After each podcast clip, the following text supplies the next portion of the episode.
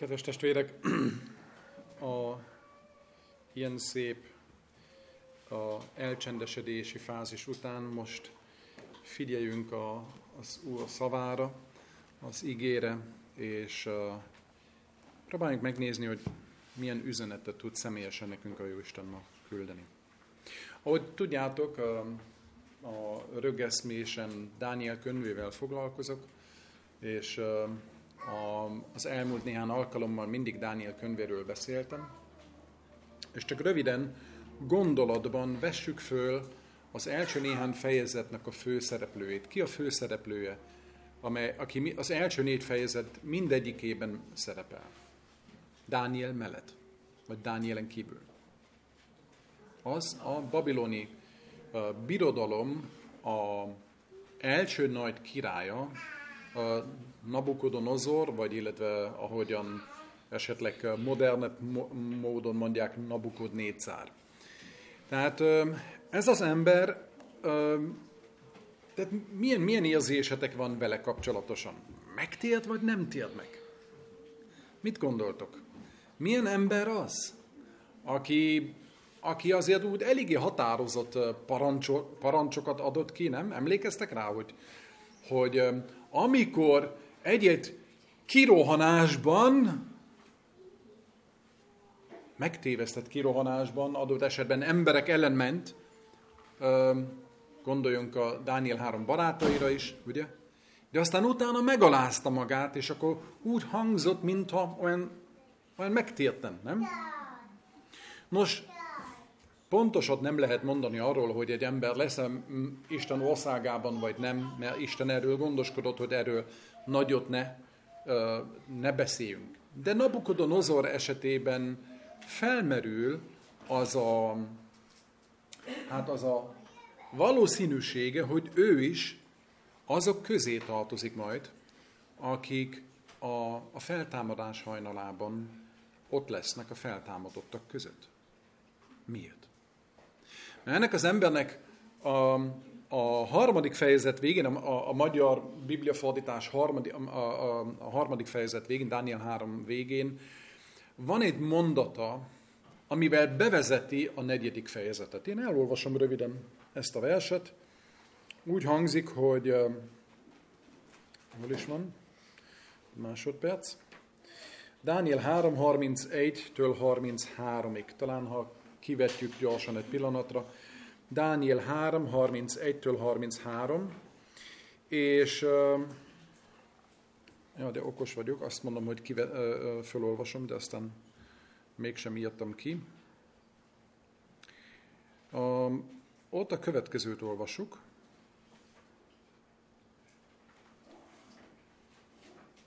Ja, igen, ezt látjátok, ez most már... Igen, azt mondja, Nabukodonozor király minden népnek, nemzetnek és nyelvnek, akik az egész földön lakoznak, monda, békeségetek bőséges legyen.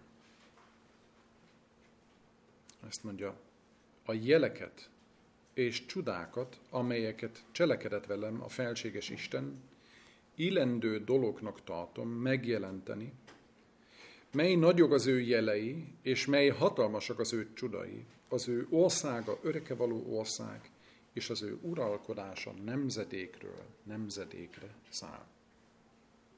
Tehát Nabukodonozor, akinek egy igen komoly vívódása volt az első három fejezetben, hogy most ki az Úr. Emlékezünk az első fejezetben. Mit, milyen felismerésre jutott Nabukodonozor az első fejezet végére? Mit gondoltok? Mivel mivel és kivel találkozott az első fejezetében? Dániel első fejezetében. Mi volt a történet? Ugye a, a Héberi fiúk, ezek közül Dániel és az ő három barátai kerülnek fogságba, és akkor ott a fogság végén, a tanulási szakasz végén mi történik? Most a, az étel próbától eltekintve a végére mi történik ki? Vagy mi történik, mi derül ki? Hogy Dániel és a barátai mindenkinél, igen, tízszer okosabb. Tehát a, egy pogán király, képzeljetek el, hogy mondjuk azt, hogy, hogy most bocsánat, ezt így elmondom egy kicsit kiélezve, hogy Orbán Viktor három migránst, migránsból csinál a belügyminisztert, védelmi minisztert, és mit tudom, gazdasági minisztert. Hm? Tehát ez normálisnak tűnik Magyarországon? Mondjuk egy, egy arat belügyminiszter, egy török uh, védelmi miniszter, és még egy afgán uh, gazdasági miniszter. Mit mondanátok? Tessék, vége az országnak? Nem, tehát, hogy, tehát, hogy azt mondanátok, esze ment ez az ember, nem? Egész életében azt mondja, hogy migráns ne, aztán csinál migránsokból minisztereket. Mit mondanak, tehát mi, milyen, milyen küzdelem kell, hogy legyen a, egy, egy, egy államvezetőben, hogy általa megvetett emberekből vezetőket csinál. Nem tudom, belegondoltatok már. Ugye a babiloni, birod, a babiloni birodalom lerohanta a zsidókat, és ezt már jó hozzátok ide, majd egy néhány udvari szolga, majd akiket vissza lehessen küldeni Judába, hogy ott helytartóként működjenek. Egyáltalán nem küldte vissza őket. Megma, megmarkolta magának, ez már, hát, ezeket nem fogom elküldeni, tízszer okosabb mindenki másnál. Mire jött rá? Ezek az emberek valami különleges erővel rendelkeznek. Itt a világosság és az erkölcs olyan szinten van, hogy nálunk itt nincs ilyen. Hát ez, fú. Aztán ez volt a bevezetése a következő fejezetnek. A következő fejezetben mi történt? Második fejezetben Nabukodonozónak a, az álma. És akkor mi történik? Megint az a Dániel fickó, ugye? És önmagában az is azért egy hatalmas dolog, hogy Isten megtisztelte Nabukodonozót azzal a, az álommal. Értitek? Tehát amikor mi tiszteljük az Istent, valamilyen módon még távol vagyunk tőle, de azért tiszteljük, az Isten tisztel meg minket. És Nabukodonozor azt a megtiszteltetést érte, hogy, hogy, hogy kapott egy, egy betekintést az egész emberi történelembe. Több ezer, ában át, több ezer éven át átívelő történelmi folyamatokat az Isten megmutatta neki. Nem kicsin dolog. De nem értettem. Sőt, Isten nyilván van gondoskodott arról, hogy ne értse, mert küldte mellé a Dánielt. És Dánielen keresztül az állam megfejtését kapta. Szóval gondoljátok bele, hogy ez az ember Istentől egy álom által és egy proféta által tanított ember lett. Ti szeretnétek mondjuk egy álom által és egy proféta által tanított ember lenni? Hm? Nem lenne rossz, mondanánk, nem? Tehát Nabukodonozor, van remény az Isten felől a Nabukodonozorral kapcsolatosan? Van? Na erre a harmadik fejezetben mit csinál? Az a, a, az álomban látott szobor Nabukodonozori változata, nem? Nem csak a feje aran, hanem az egész, és Nabukodonozor birodalma nem, nem szűnik meg, és, és nem, és aki ennek ellenkezik, ugye, az összes köztisztviselő hűséget esküszik ennek az eszmének. Ugye? És oda hívja őket. És aki nem, az megy a kemencébe. És hogy, hogy Dániel nem volt ott, nem tudjuk, lehet, hogy külföldi úton volt, de a Dánielnak a három barátai, azok ott voltak, és ezek mit csináltak? Amikor mindenki citerászóra ugye meghajolt, akkor az ő barátai nem. És mit csinált? Bedobta őket a tűzös kemencébe. És amikor elmondtak, hogy király bizony tud meg, hogy nem. Tehát, hogy vagy az Isten megment minket, vagy nem, mert meg tudja, meg tudja tenni, de még ha nem is, akkor sem fogunk meghajolni ezelőtt a, a bálván szobor előtt. Ezt értsd meg, ezt nem tehetjük meg. És a Nabukodonozor tudta, mert dühös lett. Nem tudom, ismeritek mondjuk dühös szenteket? Tehát emberek, akik hívők és mégis dühösök lesznek nagyon? Nos, én ilyen vagyok egyébként, egy ilyen álszent, tehát hogy sokszor dühös vagyok, és nagyon komoly küzdelmem van, hogy legyőzem ezt a dolgot, de azért van még remény, mert ha Nabukodonozónak van remény, ránézve van remény, akkor talán rám nézve is. De Nabukodonozor, tehát nézzük meg, a harmadik fejezet végén összetörten kihívja Dánielnek a három barátait, mert mit lát? Nem hárman vannak a tűzben, hanem és mindegy Isten fia. Vagyis Nabukodonozor sokkal többet tudott az Isten kinyilatkoztatásáról, mint csak az ő álma, mint, a, mint az álma. Tehát nyilvánvalóan Dániel és a barátai tanították ezt a királyt arra, hogy hogy néz ki az Isten úgymondán infrastruktúrája, tehát ott vannak angyalok is, akik adott esetben jönnek és megvédenek minket. Nabukodonozor ezt tudta, mert fölismerte. Na ezek után jön a negyedik fejezet. És most nézzük a negyedik fejezetnek az elejét. Nabukodonozor ismét kap egy álmat. Gondoljátok bele. Tehát ismét kap egy éjjeli látást. Egy álomban, és fölébred, és megint kiket hív először? A standard, a standard varázslókat, káldeusokat, bűbájosokat, stb. És mit mondanak? Az álom még ti is tudtátok volna megmagyarázni, sőt, a gyerekek is tudták volna megmagyarázni, és a káldeusok is tudták volna. Ez egy egyszerű álom volt. Ez annyira egyszerű volt, hogy nem, nem kellett nagy ész hozzá. Itt volt egy fa, aki az égig ért, és minden, az égnek minden madara a védelmet kapott, és mindenkit táplált, ki más, mint a... Ki a legnagyobb a birodalomban? Kinek a pénzéből él? Mindenki? Hmm. Tessék, talán. Ezt, ahhoz nem kell, ahhoz nem kell Isten gyermeke lenni, hogy egy ilyen egyszerű szimbolikát ki lesz már, Nabukodonozor, ez te vagy, és téged fognak kivágni. Ha esetleg nem történik valami. És az az érdekesség, hogy a bűbájosok, tehát a káldeusok és a modernkori, uh, hogy mondjam, hogy mondanánk ezeket az embereket? New Age-esek, uh, horoszkóposok, um, hogy mondjam, mágiával, meg, meg asztrológiával foglalkozó emberkék, odaálltak, és azt mondják, ha én nem fogom elmondani neki, hogy mit jelent ez az álom. Ha ez Istentől van, vesse magára. Ugye? Mert ki fogja elmondani egy, egy mindenható királynak, aki embereket úgy dob be a tűzbe, ahogy éppen akarja, és elmondani neki egy rossz hírt. Hm? Ahhoz erkölcsi erő kellett. Úgyhogy megint Dániel kellett, hogy jöjjön. Dániel megint elmondta neki, és Dániel valami nagyon fontosat elmondott neki. Figyeljetek csak ide. A Dániel figyelmeztette Nabukodonozort, hogy a büszkesége és, a, és a, az önfelmagasztalása, a bűne a birodalmába kerülheti. Tehát, hogyha ő nem alázza meg magát, és nem tudom, hogy figyel, fölfigyeltetek a, a szövegre, azt mondja talán a, a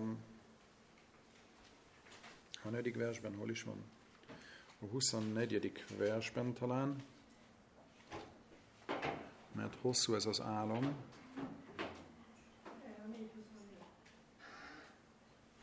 Igen, a 24. vers. A 24. versben az álom után, miután a, Nab, miután a Dániel Nabukodonozornak elmondta, hogy mit jelent az álom, és megmondta neki, hogy már pedig a, ez lesz, hogy ki fognak vágni téged, el fognak venni tőled a birodalmat, és ad neki egy erkölcsi tanácsot. És lássatok meg, hogy milyen bátorság kellett ahhoz Dánielnek. Azt mondja, azért, ó király, az én tanácsom tessék neked, és védkeitől igazság által szabadulj, és a te hamisságot, hamisságaitól a szegényekhez való írgalmaság által. Itt talán tartós lesz a békeséget. Ugye ez a 21. vers. Milyen ez a cselekedetek általi megigazolás, vagy ez miről szól? Nem, hát az elméletet tudtad, csak cselekedni kellett. Miről beszéltünk ma reggel a szabadiskolában? Hogy tudhatjuk a, az Isten országának minden titkát, de ha nem haladjuk meg önmagunkat, akkor... Értitek? Tehát itt nem, nem az a lényeg, hogy most hinni kell, mert ezt, azt ezerszer mondta, hogy ja, ja, ja, ja. Most cselekedni kellett. Most bizonyítani kellett, hogy amit tud, amit hallott, amit már százszor az Isten az ő életében megmutatta, hogy mere az irány, hogy győze le magát. És mi történt? Legyőzte magát. Ha tovább olvasunk a 21. vers után, és megnézzük, 26. vers. Tizenkét hónap múlva a babiloni király palotán sétált. Szólt a király és mondta, nem ez a ma nagy Babilon, amelyet én építettem királyság házának, és az én hatalmaságom ereje által és dicsőségem tisztességére? Értitek? Tehát mit kellett volna neki legyőzni? Mit kellett volna neki legyőzni? Mi volt olyan nehéz neki? Tehát ez az egy dolog kellett volna elfogadni, hogy te nagy vagy, te az égig érő fa vagy, te Istentől megtisztelt, megtanított ember vagy, de a főnök nem te vagy. Nem te vagy a főnök. E- ez egy emberi dolog, hogy mi akarunk a főnök lenni az életünkben? Soroljatok föl nekem egy profétát, vagy egy apostolt, akinek ilyen jellegű problémája volt. Volt? Bálám. Jónás. Jónás, igen. Igen. Bálám azért már a rosszabbik fajta. Péter apostol. Mit mondod Jézus Péter apostolnak miután a, ugye mondta neki, hogy te, szeresen, te szeretsz engem? Simon Péter. És Jézus mit mondott? Ugye amikor harmadszor kérdezte, hogy szeretsz engem? Milyen volt ez? Képzeljétek el. Megtagadta, megbánta, borzalmasan megbánta. És akkor Jézus háromszor megkérdezi tőle, hogy szeretsz? Tényleg szeretsz? Mert a lényege tényleg az, hogy mi önmagunkat szeretjük, vagy Jézust. Értitek? Inkább Jézust, vagy inkább önmagunkat. Inkább tisztába vagyunk azzal, hogy mi milyen összetételű emberek vagyunk, mennyire önzőek, és az önzőségünkben sokszor mennyire gonoszok, és mennyire szeretetlenek, és mennyire figyelmetlenek. És én elfogadom Jézus szeretetét, és ezzel együtt azt is, azt a törvényt, vagy azt a késztetést, hogy én is jó legyek. De ha nem szeretem Jézust, ha elszigetelem magamat tőle, akkor lehetek olyan, amilyen akarok lenni. És hiába, hogy, hogy járok szombaton a gyülekezetbe, és hogy tudom a Bibliát ától zék, és mindenkinek meg tudom mondani a tutit, de ha bennem ezek a, a, az indulatok le nincsenek győzve, nem vagyok sokkal előrébb, mint Nabukodonozor a negyedik fejezet 26. versében. Értitek? És ez egy óriási tehetetlenséget vált ki belőlünk, hogy most mit csináljunk a saját kis gonoszságainkkal, a megtéretlenségeinkkel, és a, és a kis önzőségeinkkel, és önfejűségeinkkel. Ugye? Én nem tudom, rossz érzést vált ki, nem? Ez nem úgy van, hogy jaj, de erre büszkék vagyunk. Persze, ez mindjájunk tapasztalata, ebben semmelyikünk nincsen rosszabb vagy jobb, és éppen azért vagyunk itt, mert már egyszer hallottuk ezt a kínált üdvösséget, hogy Jézus azt mondja, pontosan az, hogy ilyen vagy, pontosan az predestinál téged arra, hogy én segítsek rajtad. Mert a mi elveszettségünk nem nagyobb, mint Krisztus üdvösség, Krisztus által kínált üdvössége. És Nabukodonozornak is ezt kellett megtanulnia. És van, amikor ez kemény. Nabukodonozor a 27. versről, 20, 28. vers azt mondja, még a szó a király szájában volt, amikor a szózat szállt le az égből, neked szóló, ó Nabukodonozor király, a birodalom elvétetett tőled. Következő versben, és kivetnek téged az emberek közül, és a mezei barmokkal lesz a lakozásod, és füvet adnak ennet, mint az ökröknek, és hét idő múlik el feletet, amíg meg, ö, megismeri, milyen? Igen, megismered, hogy a felséges Isten uralkodik az emberek birodalmán, és annak adja azt, akinek. Nem tudom, hogy áthaladszik a mi atyánk? Miért mondott Jézus azt, hogy az mi atyánkat minden nap imádkozunk? Tehát, hogy így imádkozatok. És akkor azt mondja, mi atyánk, aki... És akkor ott van egy passzus. És legyen a te akaratot, mind a mennyben, úgy a földön is, az én életemben is, ebben a pillanatban is. Ugye? Ma. Nem holnap majd, nem tegnap már volt, hanem ma. Ma, amikor az igét halljuk, ma legyen meg az Isten akarata. Nem majd holnap. Ez a majd az oké, okay, tehát sokan mondtak majd, de a majddal nem oldjuk meg. Értitek? Tehát, hogy legyen meg a te akaratot, mint a mennyben, úgy a földön. És ez a mi küzdelmünk. Ez a mi egyéni, személyes küzdelmünk. Szóval, hogy is van ez? Um, ha ti király lennétek, ezt a negyedik fejezetet betenétek a könyvbe? Hogy gondoskodnátok arról, hogy ennek minden, minden feljegyzése tűnjön el, nem? Zúzzuk be a történelem halom legalcsó rétegébe, gyömöszöljük bele. Ne, ne tudjon senki arról, hogy én minden feljegyzését erről eltüntessük. Ugye? Nem. A Biblia negyedik fejezete Nabukodonozor maga úgy vezeti be, hogy azt mondja a harmadik fejezet, ugye a végén, amit már olvastunk, hogy ő ezt az egészet annak tekintette, ami valójában az Isten csodájának. Ő azt mondta, a jeleket és csodákat, amelyeket cselekedett velem a felséges Isten illendő dolognak tartom megjeleníteni. Ezért megtilt ember szava. Értitek? A megtérés, a bűnbánat és a megtérés nem rejtegeti el a saját bűnt. Tisztában van vele. Sőt, azt mondja, hogy Istennek van igaza, nekem nincs. Nem kell, hogy ez a mindennapi túlélési, kejfeljancsi, önigazulásszerű, örög mozgó bennünk felülkerekedjen, mert nincs értelme. Egy igazán megtért ember egyértelműsíti, hogy én nem vagyok igaz, de fönt a mennyben, az Isten jobbján, ott ül az én igazságom. És ez az igazság, annak a neve az Jézus Krisztus. Az Úr az én igazságom. Nem a saját igazságom igazság, hanem ő az igazságom.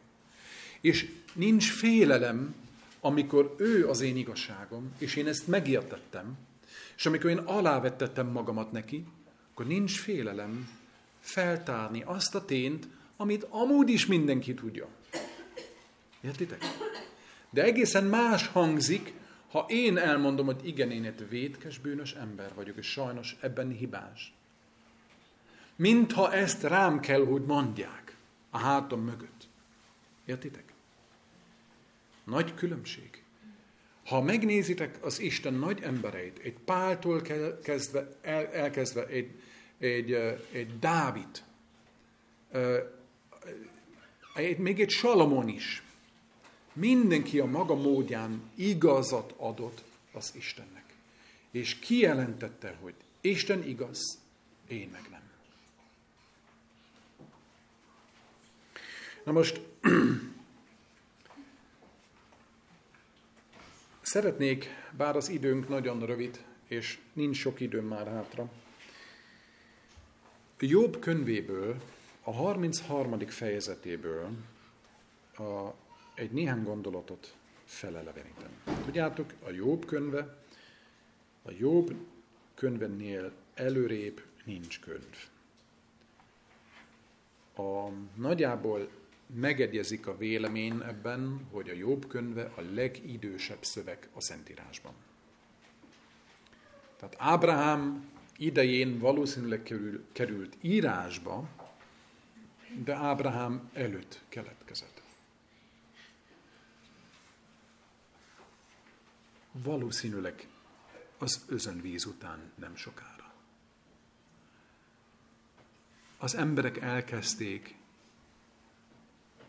szent és fontos dolgokat elmondani. Egyébként a jobb könyvéből a földrengéses dolgok, meg a hajléktalanok dolga, sok minden van benne, ami arra utal, hogy ez közvetlenül az özönvíz utáni egy-két évszázadon belül kellett, hogy legyen.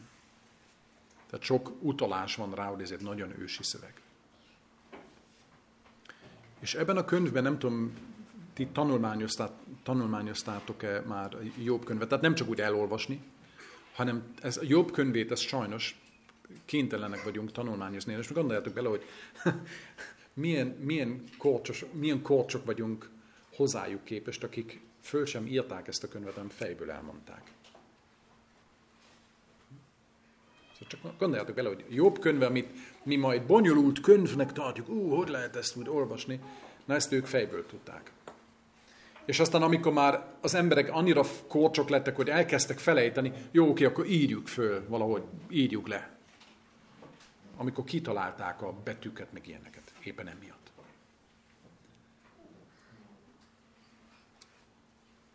A 33. fejezet 14. versétől. Azt mondja, hiszen szól az Isten egyszer vagy kétszer is, de nem ügyelnek rám álomban, éjjeli látomásban, mikor mély álom száll az embere, és mikor ágyas házukban szenderegnek, akkor nyitja meg az emberek fülét, és megpecsételi megint, megintetésükkel. Hogy eltérítse az embert a rossz cselekedettől, és elrejtse kevéségét a férfi elől. Meg is mondja, hogy mi az indíték, a kevéségünk, a büszkeségünk az köt minket a bűnhez, a bűnös cselekvéshez. De ágyas házban éjjel, amikor csendbe vagyunk, akkor tárja föl ezeket az összefüggéseket. Visszatartja a lelket a romlástól és életét, hogy azt fegyver ne járja át.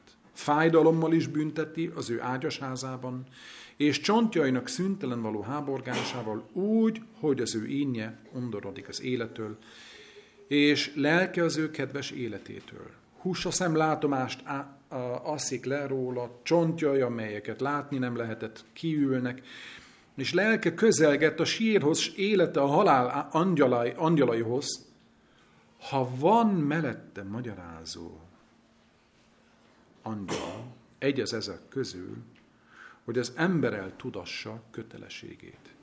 És az Isten könyörű rajta, miután a, ugye az ember megtudta a kötelességét, a lelki kötelességét, a lelki szükséges lépést ahhoz, hogy legyőze a bűnre való hajlamát, a kevéségét, az, ami az ajtó előtt áll, amire vágyakozása van, a bűnt, és amikor legyőzi,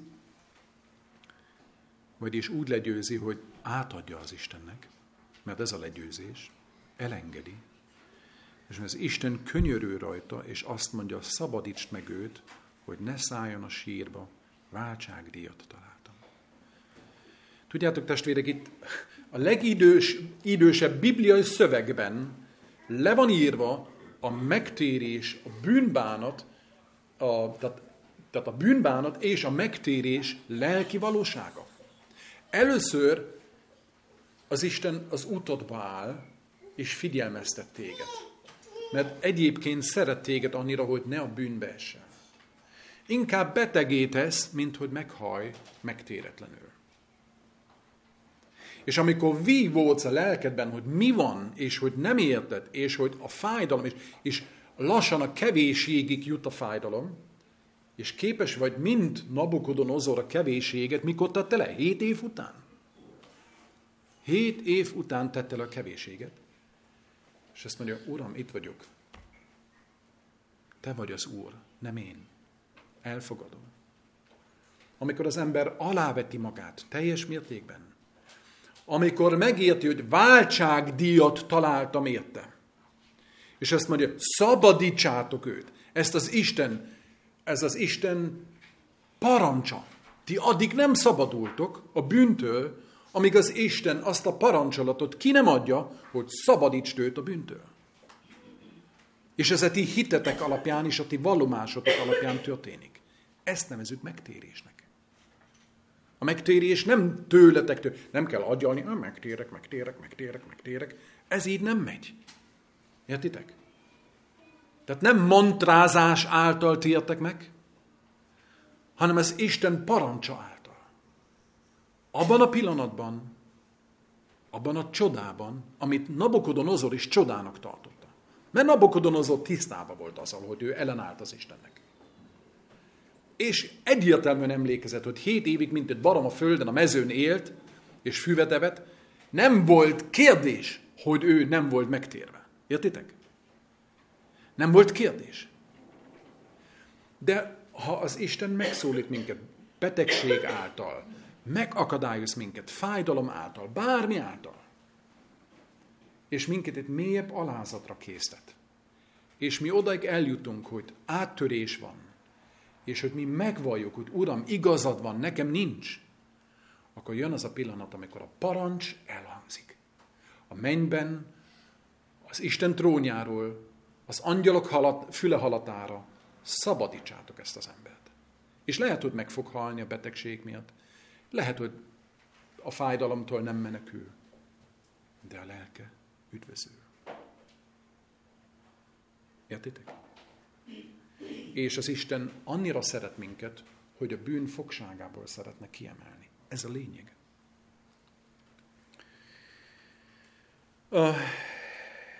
Az időm lejárt. Én majd a délutáni órában beszélünk egy kis új szövetségi részletek, tehát részletekről. Annyit szeretném elmondani, hogy az apostol cselekedet harmadik fejezete, 19. és 20. verse, hogy legyen egy kis aktualizálása. Tehát, hogy ne tartsátok furcsának, hogy én erről beszélek. Hogy ne gondoljátok azt, hogy a Köbel Wolfgang őrült, mi megkeresztelt tagok vagyunk ennek a közösségnek, hát most mit akar, hogy mi megtérjünk, és a bűneinktől szabaduljunk, és hogy győzünk, hát most nem tudja, nem volt a keresztségemnél, vagy mi van? Tehát értitek? Tehát, hogy nem, én nem bántani akarlak titeket, Apostol cselekedet harmadik fejezet, 19. és 20. verse azt mondja, bánjátok meg azért a ti bűneiteket, a ti védkeiteket, a ti bűnösségeteket, és térjetek meg, hogy eltöröltessenek a ti bűneitek, hogy így eljöjjenek a felüdülés idei az Úrnak színétől, és elküldje Jézus Krisztust, aki néktek előre hirdettetet. Kit az égnek kell magába fogadnia mind az időkig, míg len újat teremtetnek mindenek, amikről szólott az Isten minden az ő szent profétájának szája által elejétől fogva. Vagyis, kedves testvérem, Jézus Krisztus addig nem jön, amíg ez a munka a mi életünkben és a mi közösségünkben végben, véghez nem megy. A és kívánva kívánom a saját életemben is a megtérésemet, a, az újabb és újabb megtérésemet. És az, hogy komolyan veszem az Úr szavát és az ő igazságát.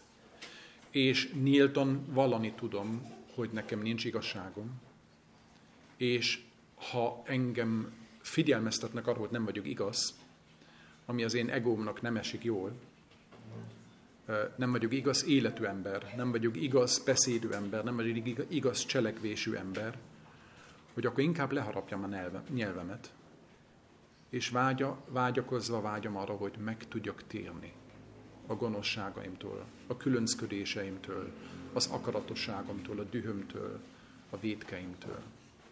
És inkább megtért legyek, és meghalva, meghalom a lelkemnek, és a testemnek is meg kell halni, na bum, de a lelkemnek, tehát ennek, annak, a, annak az önzőségnek legyek meghalva, hogy én ne legyek akadálya annak, hogy Krisztus eljöjjön, mert ez a világ már nagyon éret arra, hogy Jézus eljöjjön. Abban azt hiszem közösen megegyezhetünk. És a Biblia viszont ezt a törvényszerűséget elénk tárja, és azt mondja, hogy már pedig Krisztus nem jön el, amíg a megtérésetek nem történik. A megtérésetek alapján jön a felüdülés ideje az Úr színe, színétől, és a, tehát ha úgy veszük, Krisztus eljövetele, a felüdülés, a bűneltörlés, bűnbánat és megtérés. Szóval mi kezdhetjük ezt a sort, hogyha mi, mint Nabukodonozor, a közhírévé tesszük azokat a csudatételeket és csudadolgokat, amelyeket az Isten minket megtérített. Amelyeket egyéni életünkben beavatkozott, és azt mondta, hogy Wolfgang, te már pedig a tiadre mész. Jó? Mert egyébként én a megbüntetlek. És minden megbüntetésünket vegyük kegyelemnek, és isteni írgalomnak, és az ő szeretetenek a jeleként, és térjünk meg általa még közelebb az Úrhoz. Hogy megtörténjen az a nagy csoda, és hogy jöjjön el az a jutalom, amelyre vágyunk, hogy véget, véget vesen a föld nyomorúságának. Mert a föld ténylegesen nyomorúságban van. És az emberek félnek és szoronganak. És lassan tényleg haza kellene mennünk. A Jóisten adjon kegyelmet, hogy mi ezt a belső kegyelmi pillanatot meg tudjuk élni, és hogy Isten, Isten munkálkodását a mi életünkben meg tudjuk érteni, és ne ellenálljon, ne ellenálljunk neki, hanem hogy engedjünk neki. Ez a saját életemben a vágyam, vágyam, de nyilvánvalóan ezt nektek is kívánom szívemből, és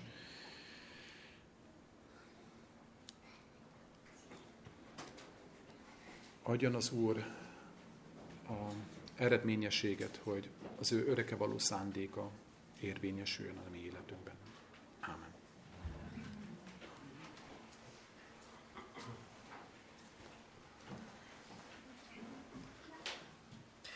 Isten tiszteltünk lezárásának keressük meg a 62-es számú éneket, és az első három versét énekeljük imádság előtt, és imádság után a negyedik és ötödik versét. Drága mennyei atyánk, ezt a szeretetet szeretnénk neked megköszönni, mert enélkül nyilvánvalóan nem lenne az a bizalmunk és a hitünk, hogy minden az életünkben fegyelmező tényezőként fölénk tornyosuló, sokszor félelmet és aggodalmat kiváltó életkörülmény a javunkat akarja. Segítségi atyánk, hogy fájdalmakat, nehézségeket, visszavetéseket, csalódásokat, kudarcokat, a te kezedből származó kegyelmi eszközként tekintsük, hogy meg tudjunk térni ebben a világban, amiben mi is, mint lót, annyi mindenhez hozzászokunk. És mondtad is, hogy ez a világ olyan lesz, mint Sodoma és Gomorra. És bizony mi olyanok leszünk, mint Sodoma és Gomorranak a lakói. És a lelki érzékenységünk, és a bűn, és a, az igazság közötti különbségtétel tekintetében sokszor tompák, figyelmetlenek, és szeretetlenek vagyunk, és főleg hitetlenek. Égi atyánk, ad kegyelmet, hogy egyénileg mi, mindenki a maga módján és a maga útján, ezekből a békjogból ki tudjon szabadulni, és hogy megaláztatottságunkban ne a visszahúzódást válaszuk, hanem azt, hogy kitárolkozunk előtted, és átadjuk életünket és akaratunkat minden nap te neked. Küld el a te szent lelkedet, és eleveníts meg minket, égi atyánk. És jöjjön, jöjjön el a te fiad, mert megígérted, és megígérted, hogy véget vetsz ennek a szenvedésnek itt ezen a földön, és a nyomorúságnak is. Áldva legyen a te neved, a te jóságodért, és a te ígédért, és a te üzeneteidért. A Jézus nevében. Amen. Amen. Kegyelem néktek, és békesség Istentől, ami atyánktól, és az Úr Jézus Krisztustól.